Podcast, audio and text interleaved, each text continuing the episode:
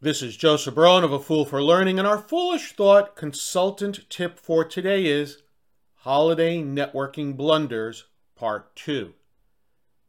In our last podcast, we focus on three common holiday networking blunders published by Flexwork on December 17, 2019. For, and for today's podcast, let's take a look at the final three blunders they discussed and that you should avoid.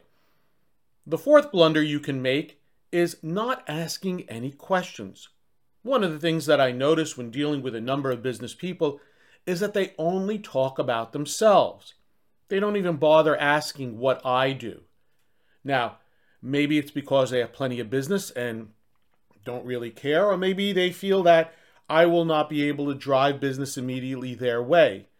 But networking even at parties, is about making connections which can lead to business, even if it is indirectly. So, never talk about yourself too much. Always ensure that the other person has the opportunity to talk about themselves. Ask questions. Even if you don't know what to exactly ask, here are a couple of suggestions. How did you get into the business? How long have you been in the business slash profession? What do you like most about the business? How have things changed over the last few years, especially due to the pandemic? What is the hardest thing about your business? What is the most memorable experience you ever had? Some say that you should ask two or three questions for every one you answer if the person you're dealing with only replies in one or two word answers, then to be honest, they're probably not interested in you and what you do, and it's time to move on. The fifth blunder is launching into a sale. Don't go into a party with the intention of selling. Go to a party to meet people and to get to know them. They may turn to you to ask for additional follow up. This has happened to me on a couple of occasions. And again, this goes back to an earlier point. Don't do the hard sell.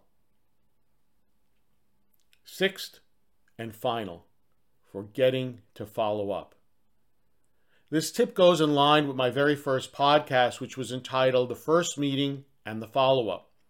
If you spend some time with a person, let's say 15 minutes or more, Follow up and let them know that it was nice to meet them and that you look forward to meeting them again.